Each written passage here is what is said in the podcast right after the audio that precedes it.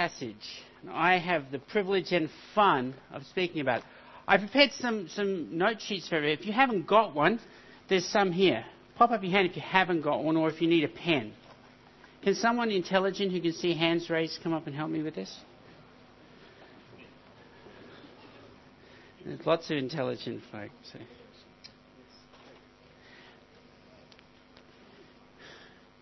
There's more down the back if you don't know. This is just to help and gives me a bonus.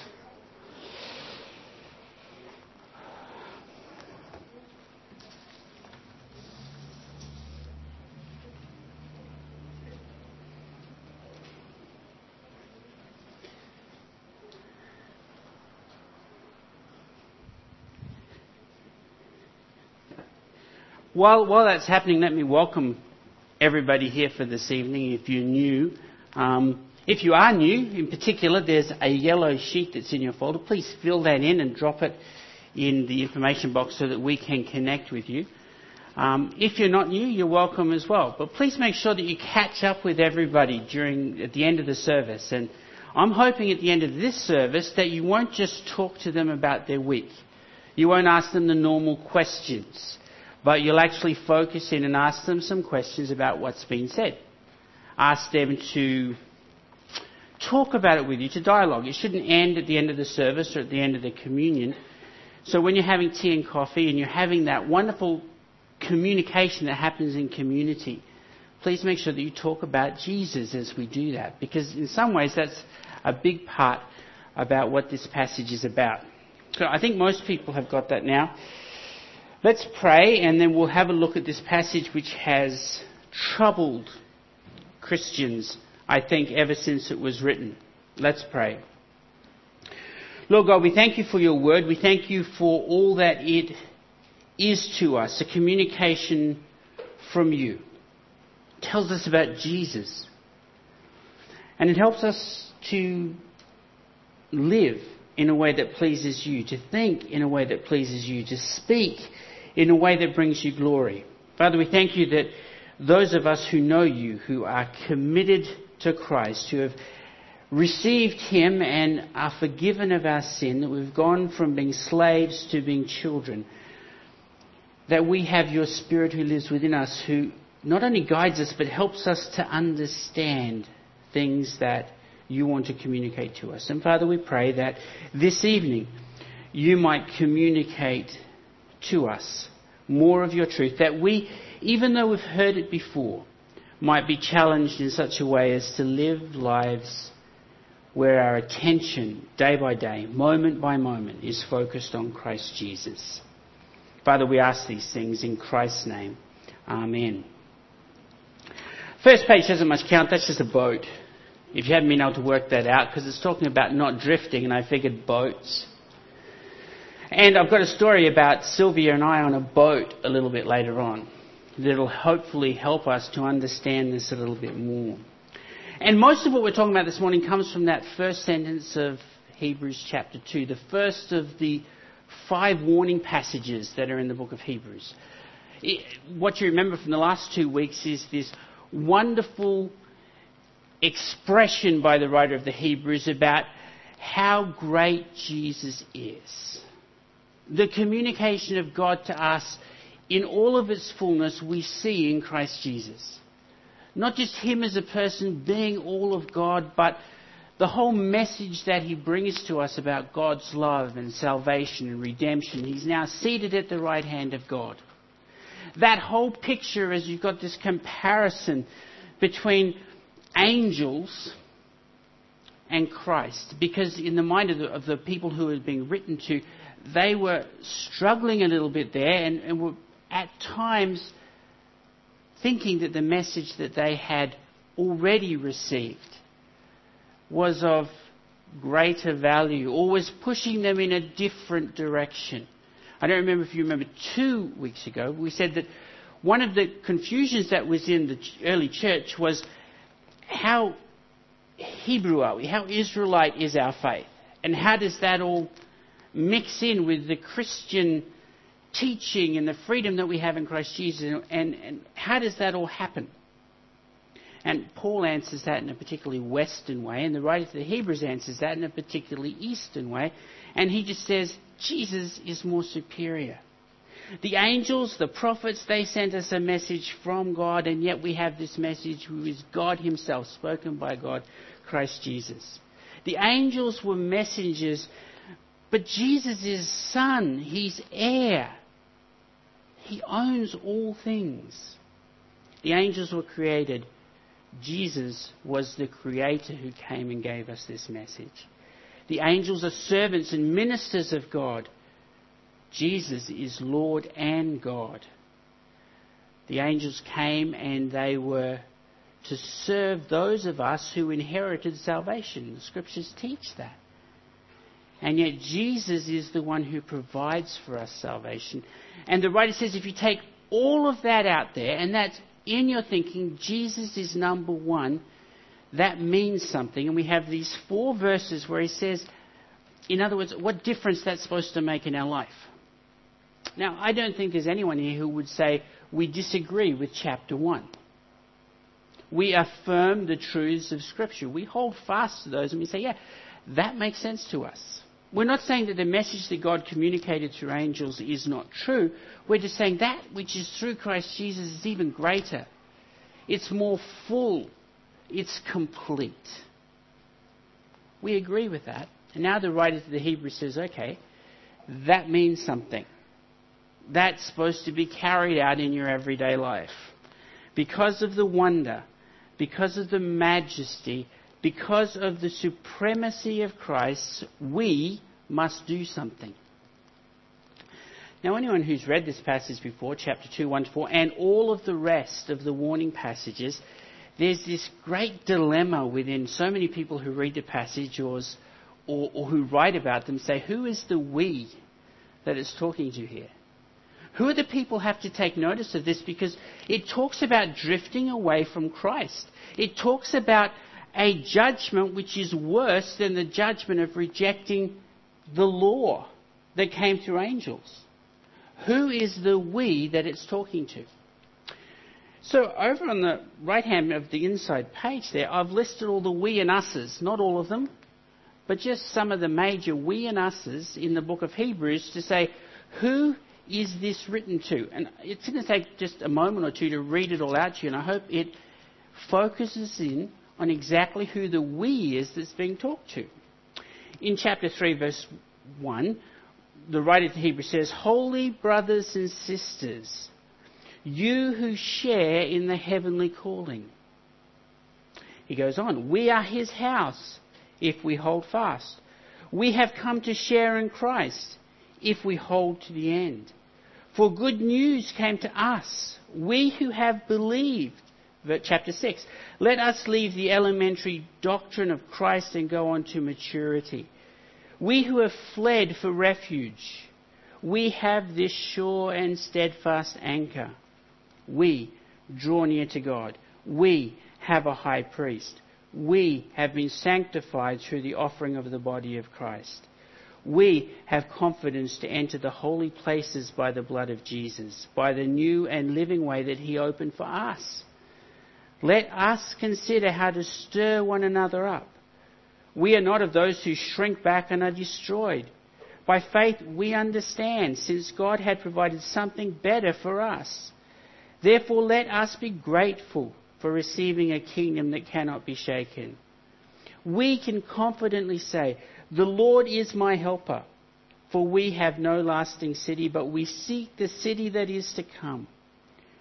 Equip you, that he might equip you with everything good, that you may do his will, working in us that which is pleasing in his sight. I know if you put all of that together, this is not a comment, this is not a warning, this is not a passage which is aimed at people who are not believers. It's not saying, look, you people, if you're not going to pay attention to Christ and you're going to reject him, you're not going to come to him, understand that you are going to receive a punishment. Now, that is true. Those people who don't come and who are not found in Christ Jesus, who don't partake in all that Jesus has done, they are judged and they do receive condemnation and damnation because they haven't availed themselves of that which is a free offer of God's. But this passage is to we, it's to us. And if we read all of those things, it's not just to those people who are backslidden. We kind of think that this passage is to, you know, those people who are kind of shifted away and they're not following their faith. Maybe they come to church every now and then, or we see them in morally compromising situations. It's focused at them. But if we look at to whom the writer of the Hebrews is writing, He's talking about people who are sharing in the faith, who have Christ as the high priest, who are attaining things, who are growing, who are participating. And he says then to us, to all of us, if we're followers of Christ, we, therefore, must do something because of the message that we have from Christ Jesus.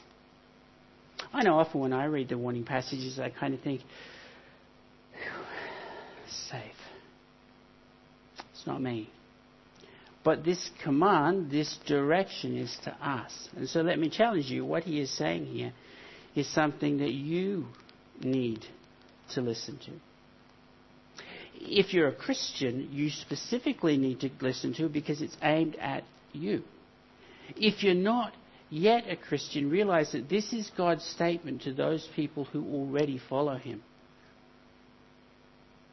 If you don't already follow Him, then your judgment is already assured. And you need to turn and come to Him. And we're going to remember a little bit later communion as we remember all that Jesus did on the cross.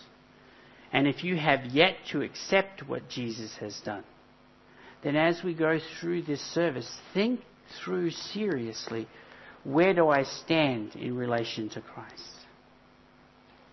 So therefore, we, we people who are followers of the Lord Jesus Christ, and then the next word is the word must. I love the word must, particularly as a parent. You must do this. I hated it as a child. You must do this. I always wish it was kept out of sentences. I like a word like ought. Ought's a good word. Ought means I have a little bit of say in the matter. See, if, if when my mum used to come to me and say, you ought to make your bed, that was a loophole. I accepted the fact I ought to make my bed. That was a given. But ought meant, don't have to when she used to come, and it was usually with a different tone, and said, You must make your bed, that was just that little bit stronger. And the writer of the Hebrews here is giving a very firm command. He's pretty much saying there's no getting out of this one, guys.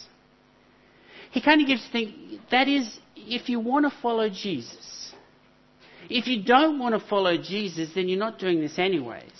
And it's not a, a big thing for you. Or, eh, the whole thing about the message of Christ isn't a big deal. But if you want to follow Jesus, if you want to partake in all that Christ has given you, then no options here, guys. You must do this. And he gives a little bit of example in some of the later verses about how important this must is. He says, For since the message declared by angels proved to be reliable, and every transgression or disobedience received a just retribution, how shall we escape if we neglect such a great salvation? He's saying this is how important it is. You must do it because if you think about it, that message, which was true but wasn't complete, if you didn't listen to that message, think about the results of that and then think about what's going to happen when you reject this greater message, this full message, this complete message. So, what was this message from the angels that had proved reliable and which people had disobeyed in the past? And then there's going to be a couple of verses that come up, and I want to read them through with you, just to focus in on exactly what the writer of the Hebrews is thinking about here, because there was this understanding that was in the New Testament times that we've kind of gotten a little bit away from. So back in Deuteronomy chapter 33, right at the beginning of that chapter, the first four verses, it's right towards the end of Moses' ministry. And it says this This is the blessing that Moses, the man of God, pronounced on the Israelites before his death. He said, The Lord came from Sinai and dawned over them from Seir. He shone forth from Mount Paran. He came with the myriad of holy ones from the south, from his mountain slopes. Surely it is you who love the people. All the holy ones are in your hand. At your feet they all bow down, and from you receive instruction. The law that Moses gave us, the possession of the assembly of Jacob. And there's this idea that's coming through that the message that Moses gave on the mountain, the law, the law that, that underpinned the whole of the Israelite nation, the Old Testament understanding of who God was, was mediated through angels. And so, what the writer of the Hebrews is picking out, that's what we're talking about. But a couple more verses just to sort of rope this together. Stephen, when he is giving his explanation of his faith, and just before he dies, he says in Acts chapter 7, in verse 37, This is that Moses who told the Israelites, God will send you a prophet like me from your own people. He was in the assembly in the desert with the angel who spoke to him on Mount Sinai and with our fathers, and he received living words to pass on to us. And later on in his speech, he says this in verse 53 You who have received the law that was put into effect through angels, but have not obeyed it. And even over in Galatians, when Paul's talking in chapter 3, he says, what then was the purpose of the law? It was added because of transgressions until the seed to whom the promise referred had come. The law was put into effect through angels by a mediator. And so the writer to the Hebrews is saying to the people, you really got to think about this. Think back over your Old Testament. Think back over the law that was given to Moses. Think about the law that came through the prophets and think what happened when people disobeyed. I just brought up a couple of examples. And uh, do you remember Uzzah? Who remembers Uzzah? Who's a good Old Testament person? Pastor Daryl's waving. He remembers. Well, you don't, probably don't remember his name, but do you remember the guy that reached out to save the ark? Yeah? His name's Uzzah, in case you worried. The ark's wandering along. This is uh, one of the holy, It's like, it's, it's, it's one of the things that marked the religion for the Israelite people. It had inside it the tablets and a few other things. And the people are carrying it wrongly and it starts to topple. But God's law said, don't touch it. So what does Uzzah do? He just wants to save the ark from falling on the ground. So he puts up his hand like a good guy to stop it falling. What happens? Zap, he's dead. Why? Because the law said don't touch it. And he had motives to do the right thing, you would think, from what it says. He wanted to stop it, and he gets zapped. I think of David, who broke the law and his son died. I think of uh, Miriam, all she did was complain against Moses and she ends up with leprosy. Or you think of Moses himself, the most humble guy on all the earth. He just whacks a rock once, twice, when he shouldn't have, and he's kept out of going into the promised land after all he had to put up with. And this is all supposed to flow back into the minds of the people who are hearing this letter to the Hebrews. And they're supposed to say, God's law is holy. And if you broke his law, look what happened to you. That was a true revelation from God. And people who broke it, look what happened to them. And now we have a greater revelation. We have a message from Christ Jesus. And this is even better because it doesn't bring condemnation, which the law does. And we'll look at a few verses to say that in a moment. But we now have the revelation from God that has the opportunity to bring us life. It's so much greater. What's the consequence? if we reject such a great salvation as that? Romans chapter 3, 19 to 20 says, Now we know that whatever the law says, it says to those who are under the law, so that every mouth may be silenced and the whole world held accountable to God. Therefore, no one will be declared righteous in his sight by observing the law. Rather, through the law, we become conscious of sin. The purpose of the law, that which was revealed by angels, actually always brought condemnation. And now we have a greater revelation that brings life. So Paul goes on to say in verse 21 But now a righteousness from God, apart from the law, has been made known, to which the law and the prophets testify. This righteousness from God comes through faith in Jesus Christ. To all who believe, there is no difference, for everyone has sinned and fallen short of the glory of God and are justified freely by his grace through the redemption that came by Christ Jesus. God presented him as a sacrifice of atonement through faith in his blood. He did this to demonstrate his justice, because in his forbearance he had left the sins committed beforehand unpunished. He did it to demonstrate his justice at this present time, so as to be just, and the one who justifies those who have faith in Jesus. What's he saying here? He's saying in the past the law was there and it condemned. But now there's Jesus. And he's brought justice. Justice to everyone. He has paid for your sin. He's paid the penalty of that. You now have an opportunity to stand righteous before God. This is the new message. And the writer to Hebrews says that old message, if you disobeyed it, you died you were condemned.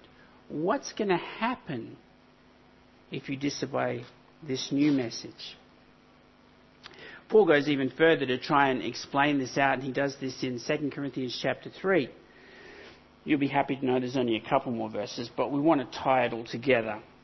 2 Corinthians chapter 3, Paul says this Now, if the ministry that brought death, which is the law, which was engraved in letters on stone, came with glory, so that the Israelites could not look steadily at the face of Moses because of its glory, fading though it was. Will not the ministry of the Spirit be even more glorious? If the ministry that condemns men is glorious, how much more glorious is the ministry that brings righteousness? For what was glorious has no glory now in comparison with the surpassing glory. And if what was fading away came with glory, how much greater is the glory of that which lasts? What's Paul saying? Same thing the writer of the Hebrews saying. You've got the Old Testament, you've got the law, and the glory and the majesty and everything that it showed about God was so amazing but even in all of that, it condemned you. Now you have the message of Christ His death on a cross, His resurrection. He's seated at the right hand of the Father. God Himself come to love us. We are now righteous in God's sight. That glory which never ends, His Spirit comes and lives within us. That's the difference. If that, when you ignored it, when you rejected it, brought some destruction or some death or a punishment, how much more will rejecting this do to you? And that's the emphasis of this word must. If that happened to Uzzah for touching the ark, you ignore Christ and everything he's done for you, what are the consequences of that? Well, that bothers me a little bit. I don't know if it bothers you. If I look at that must and I think about the punishment that happened to people like Uzzah, and then I think of my life, and I know an enormous amount about what God wants me to do and what He wants me to live like, what are the consequences of ignoring that great salvation? That's the idea, I think, that the writer of the Hebrews wants us to begin to think about. Because, you know, I look at the New Testament and I notice that we're not just talking about condemnation and being thrown out. We're talking about the fact that God is just. and he brings penalties upon his people. Now, we'll get to a little bit more about what drifting away means a little bit later. But just even if you think of people like Ananias and Sapphira, they told a lie. They misrepresented the truth in the early church. And they're zapped. They die. I think of what Paul has to say in 1 Corinthians chapter 11. He's talking about communion. It's one of the reasons I want to read this passage out. He's talking about what happens as people who say we're followers of Christ Jesus come and they're sharing around the table in the wrong way. And he says this in chapter 11. Therefore, whoever eats the bread or drinks the cup of the Lord in an unworthy manner will be guilty of sinning against the body and blood of the Lord. Person ought to examine themselves before they eat of the bread and drink of the cup. For anyone who eats and drinks without recognizing the body of the Lord, if they just do it thoughtlessly, eats and drinks judgment on himself. That is why many among you are weak and sick, and a number of you have fallen asleep, which is a nice way of saying died. But if we judged ourselves, we would not come under judgment. When we are judged by the Lord, we are being disciplined so that we will not be condemned with the world. So we're not just talking about the sort of judgment that ends up with people being condemned to hell, but we're saying the judgment of God on those who ignore the great salvation that we have might be something along the lines of what Paul is talking about there in 1 Corinthians chapter 1. But even earlier on in, in 1 Corinthians, back in chapter 5, he was talking about there was someone who was sinning immorally. And he has this to say in chapter 5, verse 3 even though I am not physically present with you, I am with you in spirit. And I have already passed judgment on the one who did this, just as if I were present. When you are assembled in the name of our Lord Jesus, and I am with you in spirit, and the power of the Lord Jesus is present, hand this man over to Satan, so that the sinful nature may be destroyed and his spirit saved on the day of the Lord. So punishment doesn't mean that the person loses their salvation.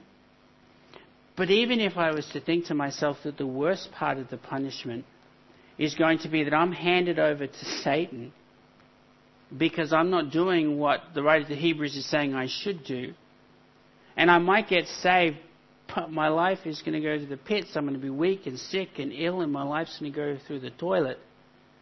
Then I need to begin to think through this process. How important is it to do what the writer of the Hebrews is saying?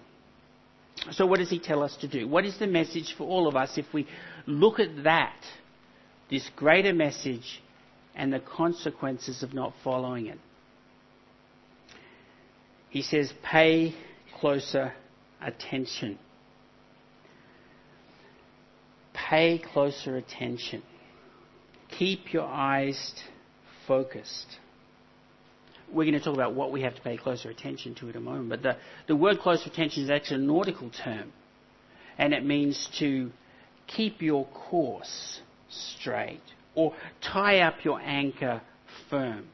And he says, This is what you, as people who recognize who Jesus is, what you have to do. You have to pay attention. And we can think of it, we'll go through it in a minute. Pay attention on Jesus. Pay attention on His Word. Pay attention to the things we know about Him. This great message of salvation. He says you've got to pay attention to it. Now, it's not just a superlative. So, it's not, you know, it's this comparative word. It's not just pay, pay more attention or pay the most attention. In the Greek, it's pay the most, most, much, much closer attention that you possibly can. It's actually kind of having this idea that you have to be addicted to this. I don't know if you've ever met those people who are focused on computer games. Anyone ever seen anyone like that? Anyone ever been anyone like that? They're just kind of there. I do that every now and then when I'm watching a particular show and people walk in front of you and you kind of just, you don't even see them. You just pay attention to that thing. And this is the word. He says, what you need to do is pay closer attention to. Keep your course online. Don't deviate from it. That's what you need to do. And you can tell us what we need to pay close attention to. It's really easy to not pay attention. I, yesterday, I was in a conversation with my wife, who's lovely. but at the same time as having this conversation, my computer was having problems. And so she was talking to me, but I was fixing my computer at the same time. Now, I don't know if anyone's ever been in that sort of situation. So that as she was talking, I was going, uh huh. Yep, that's right. Yes, dear. And while she carried on that conversation with an even tone, I could manage to concentrate on both things. Uh, probably poorly on both of them, but maybe a greater focus on my computer, which wasn't working very well, even though it was an Apple. But then the tone changed. The tone changed in the conversation that Sylvia was having with me, and I realized that it would be wise of me to pay much closer attention to Sylvia. What that meant was that I had to remove all focus of the computer. Why? Computers don't get upset with you. You get upset with them. They don't get mad back. And to put all of my attention on Sylvia, to listen to what she was saying, to respond appropriately. That was wise of me. Pay much closer. But what the writer of Hebrews is saying, pay much, much closer attention to Jesus. You need to be focused on Him. You need to fix your course on Christ and His Word and His teaching. You have to anchor yourself in it completely, without reservation, day in, day out, moment in, moment out. Don't lose focus. He then says to what it is we must pay attention, but we've talked about this. We talk about the greatness of Jesus. He's just talked about that in chapter 1. Nothing else is allowed to take Jesus' place. Nothing else is allowed to take Jesus' place. He is to be our focus. Whenever we're dealing with anything else, He's the focus. The fullness of his whole message is talked about here. That which he said and which is the people who heard from him have passed on from us. The wholeness of the great salvation that we have. That is to occupy your mind. The salvation that we've inherited. The scriptures that we have in front of us. This is to occupy our minds. Short break for a moment. Turn onto the back page. Down the bottom, second half, it says some serious get together questions. So I don't want pious answers here. I want you to think a little bit. I want you to think. For question one, I want you to just do on your own now briefly. I'm going to give you just a couple of minutes to think about it. It says this Use arrows to show the impact Christ has on your life in the following areas. This is an attempt to see how much of your focus is focused on Jesus as you go through life. I've just put a few areas down there. Your entertainment, your relaxation, your relationships, the food you eat, the morals that you have, the conversations that you have, your work, your education, your family. What I want you to do is just be honest with yourself. You don't share this with anyone just yet, and we probably won't get it sharing with anybody because these are personal things.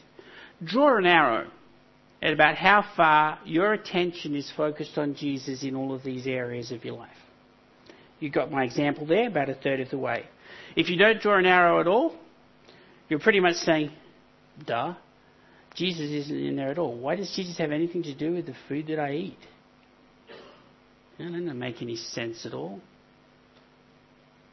All the way through to the end where everything is Jesus everything when I'm doing this thing, I'm focused on the Lord Jesus. So I'm going to give you about two minutes. I want you to go through, draw some arrows. You got pens?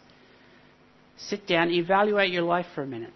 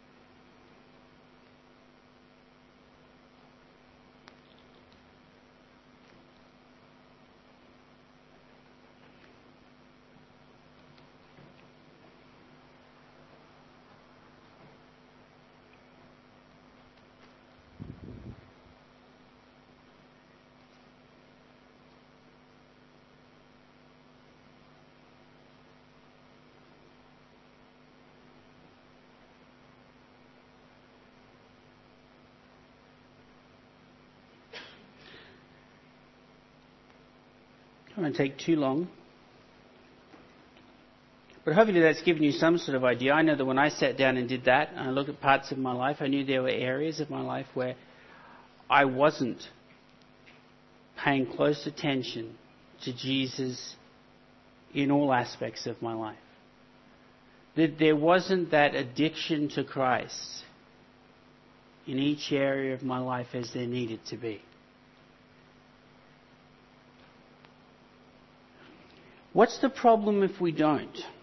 If we don't fix our eyes on this, if we don't fix our eyes on Christ, if we don't have our attention on course there, the writer to Hebrews says, lest we drift away. He's not saying that it's a purposeful movement that we have away from Christ.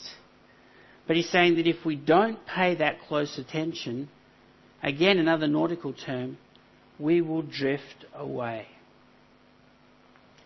On our honeymoon, Sylvia and I decided that uh, we would go boating in a catamaran. And the person who owned the catamaran at the resort that we were staying assured us that catamarans are really easy to drive. We were staying on an island. And he's right. Catamarans are really easy to drive if you're not heading anywhere. If you're just sailing, they're a piece of cake. So for about an hour, we had a blast. Because we weren't headed anywhere. We were just out having a sail, newly married couple. This was great.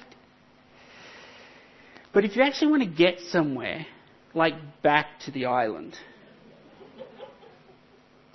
and you're heading a particular, you have to be so focused. And I must admit, from my experience, you're supposed to have some skills as well. It was really easy for that period of time when we weren't headed anywhere to just go through life. We were steering, we were having fun, we were laughing. But to get back to that island, which was a lot, lot smaller than when we left, couldn't get anywhere near it. We actually had to flag down a passing fishing boat who dragged us most of the way back and then forced us to swim the rest of the way for being silly enough to take out a boat without knowing what we were doing. And he dragged the catamaran back to the shop for us.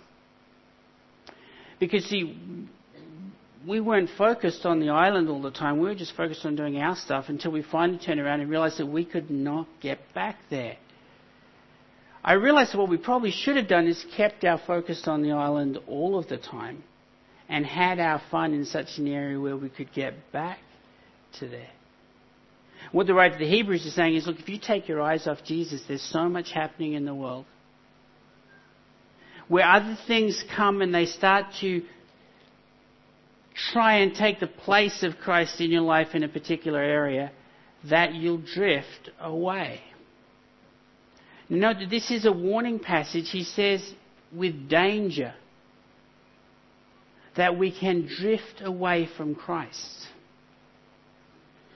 And drifting brings punishment.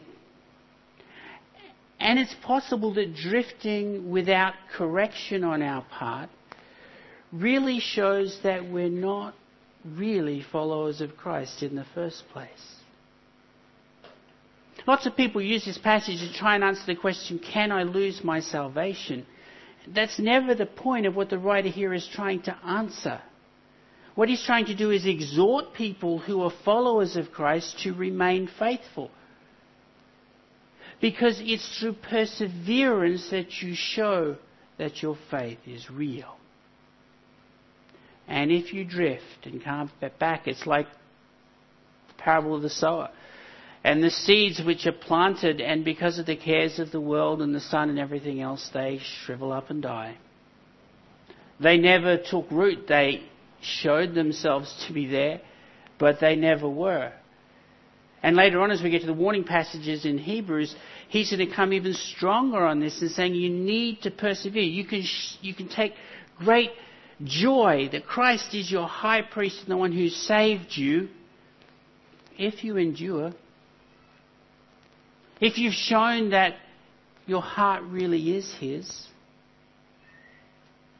And so, what the writer to the Hebrews is saying to us is keep your eyes firmly fixed on Jesus, because if you don't, you might drift. And it's really hard to overcome drift. I don't know if you've ever been on the ferry on the Brisbane River when they miss the pier. When they get it right, everything's cool. They kind of slide in and you think, man, this guy's good. But when they miss it by a little bit, they're back and forth, back and forth, back and forth, back and forth. No easy correction to get back. And the writer of the Hebrews is saying to us, look, keep your eyes focused on Jesus in every single area of your life. Because the danger of not being with Christ starts from the discipline and ends up to being you never were His in the first place.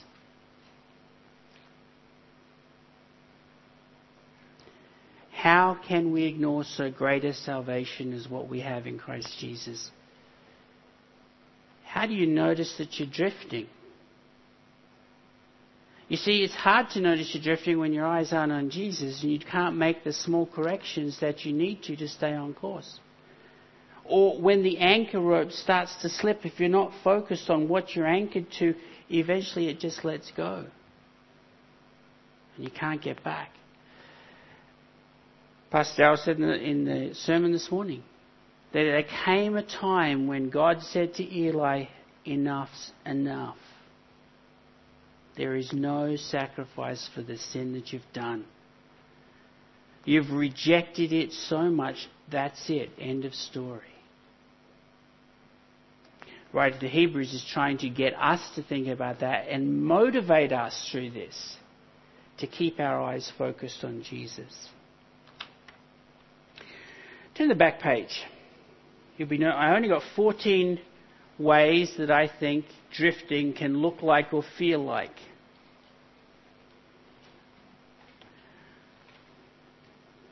This was in part of my reading as I looked at what different people were saying. What does it feel like to drift? And as I read through these, and I'll, I'll talk them all out with you, I noticed that there were times in my life when this had been my experience. I had felt this happening. So I'm encouraging you, think through these things. Is this me? Is my life adrift? How do I get back on course? How do I get focused back on Jesus? Because the salvation I have on Him is greater than anything else that God could possibly communicate with me. So, 14 things, no particular order. Number one, how does, what does drifting look like or feel like? It's when your, your sense of wonder is waning. The writer of the Hebrews in Hebrews chapter 1 talks about the supremacy and the greatness of Christ Jesus. We've sung about how fantastic Jesus is. And there comes a time when you're not focused on Him and you're kind of like, yeah, ho hum. Great story. But it doesn't have that same sense of wonder and amazement about the greatness and wonder of Jesus Christ. What does that say? That says, in some extent, you're taking your eyes off Him a little bit. You're not looking as you should. You're not seeing who He is. You're not focused. So the beginning of the drift might be my sense of wonder of Christ is waning. Number two, my awareness or the nearness that I have to God is history. I don't feel Him like I used to. I'm not aware of Him like I was. I'm not close to Him like I used to be. It's a sign that the intimacy that you had with God is a memory. Something you remember from your past, not from your present. What that says, says you've drifted away. Those of you who are in a relationship with people know those times when you haven't kept focused in on it for a long enough period and you don't seem to know the person anymore. Sure, they're your friend or they're your spouse or whatever, they're your child, they're your parent, but you haven't spent time with them. They're not close anymore. You have to sit down and have a coffee and a meal and a conversation to get back into that nearness. So if you think about your relationship with God and you think, my closeness to God, that's kind of, I remember what it was like when I first came to Christ. I remember what it was like a year ago when God spoke to me in that way. But that intimacy that I had with Him, that's, that's a thing of the past. Well, the writer of the Hebrews would say you're drifting. You've got to get your eyes, your relationship, your understanding, you've got to get back into the Word and focus back on Christ. Number three, C. Your love and desire for God's Word is not like what Psalm 119 says. It's not your delight. It's not your joy. It's not your focus. You read the scriptures, or you hear them read, and you say, I really wish you'd read less Bible. Well, why do people get carried away with the Bible all the time? I've read it before. Why do they keep talking about this stuff? And it's not that first energy that you had when the scriptures were read and you want to know more about it and you just loved it and you desired to be in it and you wanted to focus on Christ all the time. Because the scriptures are the place where we find out what Jesus is like. We find out what Jesus wants us to live like. So that's the place that we go. And if we're not interested in going there, we're really taking our eyes off Jesus. Number four if the realities of heaven and hell are distant and unreal to you, then your eyes are probably focused on the here and now, not on Jesus and everything that's ours in Him. If you're not concerned about the people around you who are headed for hell, you're not looking forward to heaven. I haven't preached on heaven, I don't think, here um, the second, you know, really yet. But I remember at the last church that I, I preached, when you talked about heaven, probably 20%, 25% of the people who walked out after the service to shake my hand said, Not yet. I don't want Jesus to come back yet. And you think, all right, you've got loved ones who are going to hell, or you've got loved ones you haven't ever shared the gospel with, and they go, I want to see my daughter married, or I want to have children, or I want to have a husband. And you think, all of that is greater than being with Jesus. And they say, no, no, no, no, no, no, because I would ask them that. I'm fairly straightforward. No, no, no, no. Jesus is most important, but I want that first. Your eyes are drifting. You're looking elsewhere. Heaven and hell are realities. Keep our eyes focused on all that Jesus has done and the impact of what he's done in our world. And if those realities are distant to you, then it could be that you're drifting away. Number five. I fall apart at the first sign of persecution or suffering. First time someone questions me about my faith or I go through a difficult time, I fall to pieces. You see, if you're anchored in Jesus Christ and your eyes are firmly fixed on Him, that doesn't mean that you're not going to go through suffering. And it doesn't mean that there aren't going to be trials and times when you really go through an agony of your soul. But you're not going to fall apart at the first sign of things. And if you find that that's what's happening, everything that comes up just sends you into a tizzy or sends you away from thinking about Jesus, then it's probably a fair bet that you've got your eyes off him. He's not an everyday constant in your life. Your intimacy is gone. Number six, F. It's possible that you're drifting if you're unaware of the pull of the flesh, the world, and the devil.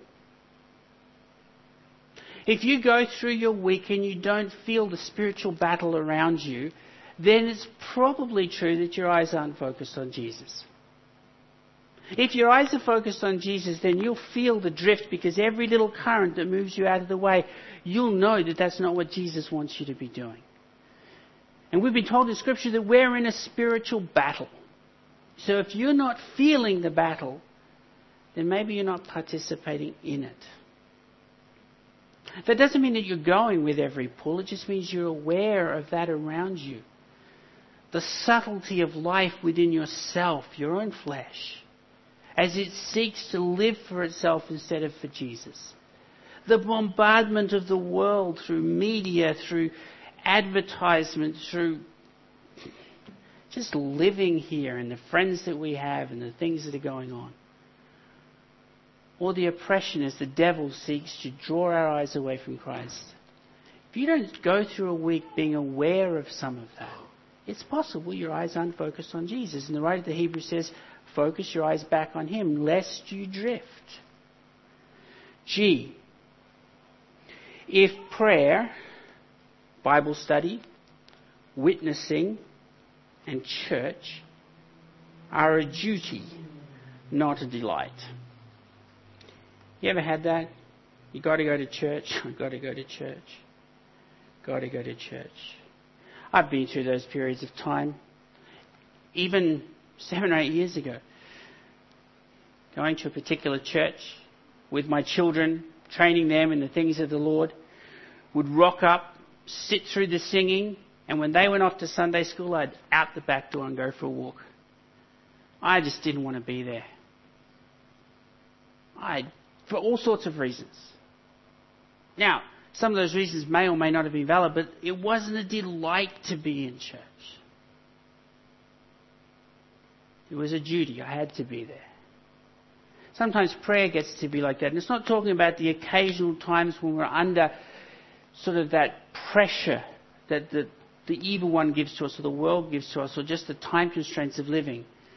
But if in general prayer, Bible study, witnessing with our friends is something you feel you have to do, not what you want to do for this wonderful God that you serve, And it's possible you've taken your eyes off Him. H. When communion is dull and preaching is boring. Now, sometimes preaching is just boring anyways. But if in general, when you get together in communion and you're focused on the person of Christ and all he's done for you, and you think, that's just a dull event, instead of, I have this opportunity to remember Jesus and all he's done, then it's possible he's no longer center of your vision. When you're not interested in learning as the word is shared with you, what God wants you to live like and be like, and it's possible God talks to the most boring people. I remember being at Bible college, and uh, this one person had tried to share the gospel with their friend on numerous occasions. And nothing had sunk in. But they invited them along to an Old Test, third year Old Testament lecture that they were having because this non Christian was staying with them. And they sat through this Old Testament boring lecture. And at the end of the lecture, this person said, Wow, isn't Jesus amazing? I want to become a Christian. The Spirit of God talked to them through that. I can't believe it. I think I fell asleep. But it's just the way that it is. And if that's your experience week after week, I love the singing or whatever, but I don't want to hear the Word of God or I don't want to share in communion, then take a, a long look at whether or not you're drifting or not. I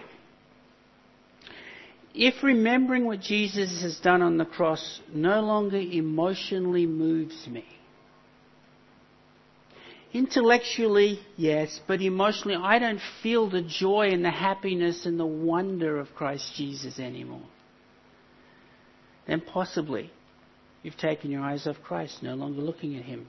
You're allowing the world to shift and change your emotions. J. I've become autonomous and not dependent on other Christians. If you can live your Christian life without other believers around you, encouraging you, focusing your mind on Christ Jesus, helping you in discipleship, keeping you accountable, training you, if you reckon you've got it all together, I'm in the safe place and I'm going where I need to go, I'm on autopilot, then you're in danger of drifting because we've been put together in family to help each other to keep on target. Okay. I have this idea that theology is no longer important. Or worse, than theology not being important, the study of God, if it becomes an intellectual exercise for me, then I'm in danger of drifting because I'm no longer seeing Christ as the one who saved my soul and whom I want to find out everything about. But he's just a science that I study along with everything else. Other people do their thing, they study butterflies or they go four wheel driving or whatever it is that people do. Me, I go to church and learn about God. That's just my thing. Well, we're in danger of drifting. L. If I lack joy and gratitude for all that Jesus has done, you're in danger of drifting.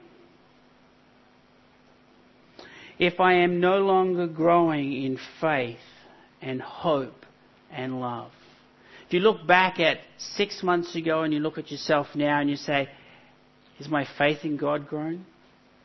Am I hoping and trusting more in all that Jesus is doing for me? Am I loving the people around me with the love of God more and Him more? If the answer to that is no, and you're pretty stagnant, then I think the scriptures are saying you're in danger of drifting. Because as people keep their eyes focused on Jesus, they move closer and closer towards Him and they grow more and more. And lastly, and this is not an exhaustive list, but if I'm looking for something more, something outside of Christ and His Word, if I want more than just Jesus, then you're in danger of drifting. I want financial security. I want a great relationship. I'm not complete because I don't have these things, then you're in danger of having taken your eyes off Christ and letting something else take his place. And the writer of the Hebrews says, Where are we if we ignore our great salvation? What's going to happen to us? We're in danger of drifting. We put ourselves under the hand of God's judgment. And if we don't correct that and get back with our eyes focused on Jesus, we're in danger of drifting away completely because we never were anchored to Christ in the first place. You can't draw that line for someone else. But the writer of the Hebrews says to every single one of us, you've got to draw that line for yourself. Are you anchored in Christ or not? just before we come and we share a time of communion together to remember what Christ has done, just look at those bottom two questions. Number two, how much of your Christian thinking considers the consequences of drifting? If I think back to my Christian life, very rarely has anyone said to me, you know, you're in danger of moving away from Jesus. They've always said you can always come to Jesus. They've always said at every single moment you can come to Jesus and be forgiven, which is a true statement. But the writer of the Hebrews says, no, you've got to think about the consequences of moving away from Jesus. That should help you to keep your eyes focused on Him. So I want you to think about yourself. How much of what your Christian thinking is like says, yeah, there's a danger. There's a danger for me as someone who says they follow Jesus of drifting away from Christ. How much of your Christian thinking? Have a little think about that for a moment. The third question is Do you know anyone who's drifting? Most of my comments here have been aimed at you. Are you drifting? But I want to think a little broader than that. Do you know anyone else who's drifting? Do you know people as you think through their Christian life, their walk with Jesus, you know their eyes aren't focused on Him? How serious does that hit your heart? Does that make you weep for them? Does that make you cry? Or do you say, as I've heard so many people say, that's their decision? That's between them and the Lord. And then the next part is, what are you going to do about it? If you do know that that's happening, what's your response going to be? Not just in your life, to get your eyes focused back, but how are you going to help that other person and correct them to get their eyes back on Jesus? Those last two questions are what I would like you, after the service, as you're sharing in tea and coffee, to talk about with the people around you, or the ones you're having coffee with. Talk about what and how often you think about this concept. And secondly, what are you going to do about those people whom you know who are drifting and how you can work and help them? Maybe get people to pray with you about specific people that you care about. Or if you feel that you're in danger of drifting away, ask someone to come and to pray with you. We're going to come to a time of communion. One of the amazing things about communion is that we have this opportunity to examine ourselves and to get things straight with God. I never had an opportunity to get that silly catamaran back to the island. And I've never gone sailing again. I don't know that I want to learn. Because I don't know that I have the skills. And every time I go on the water with Sylvia, she gets seasick. So it's not likely to happen. But if it was left up to me and I was to take a catamaran out tomorrow, I'd get lost again. I'm pretty certain of it. But when we take our eyes off Jesus and we come back to Him and say, Lord, I want to put my eyes back focused on you. The amazing thing is, it's not dependent on us. We have to take that step. We have to do the work. We have to keep focused and remain focused. But He's the one who anchors us. He's the one who sets the direction for us. He puts His Spirit within us to guide us. So when we come to communion, we have the opportunity, if we have been drifting, to refocus. I think it's one of the reasons that the early church and Christ's command itself was to say, do this every time you meet together. Focus your eyes back on me. Focus your eyes back on the message that I've brought. Focus your eyes back on the gospel that's yours the good news of salvation. We have that opportunity this evening. So we're going to come to a kind of communion moment. Let's just close this section in prayer.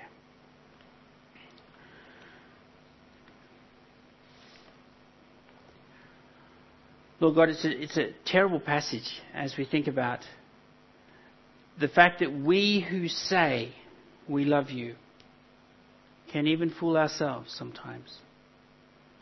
But when we look at our lives and we see how you're no longer a part of it, we understand the great seriousness of not being focused on all that you've given to us. And some of us here in this room tonight are in danger of neglecting our great salvation. Some of us have moved so far away from keeping our eyes on Jesus that we're not even sure how to get back. And Father, we know that you promise that you will draw us back to yourself. You will forgive us for our neglect. And you will welcome us with open arms and give us the strength and the courage in your spirit to remain focused. Father, there are some in this room who in one area of a life or another. Maybe it's in their morality. Maybe it's in their finances. Maybe it's in their marriage. Maybe it's just in the things they watch and the things they play with. And in those areas, they're in danger of being pulled away from you for a part of their lives. Father, help whatever it is in each of our lives that we will deal with it tonight, that we won't allow it to continue and the drift to keep going on. Father, there are some here who have, over a long period of time, kept their eyes firmly fixed on you. Father, we give thanks for their example. Father, we also pray that they too might be encouraged to remain focused to the very end. We have so many examples, even in Scripture, of people who, at the end, have taken their eyes off Jesus. Father, may that never be true of us, I pray.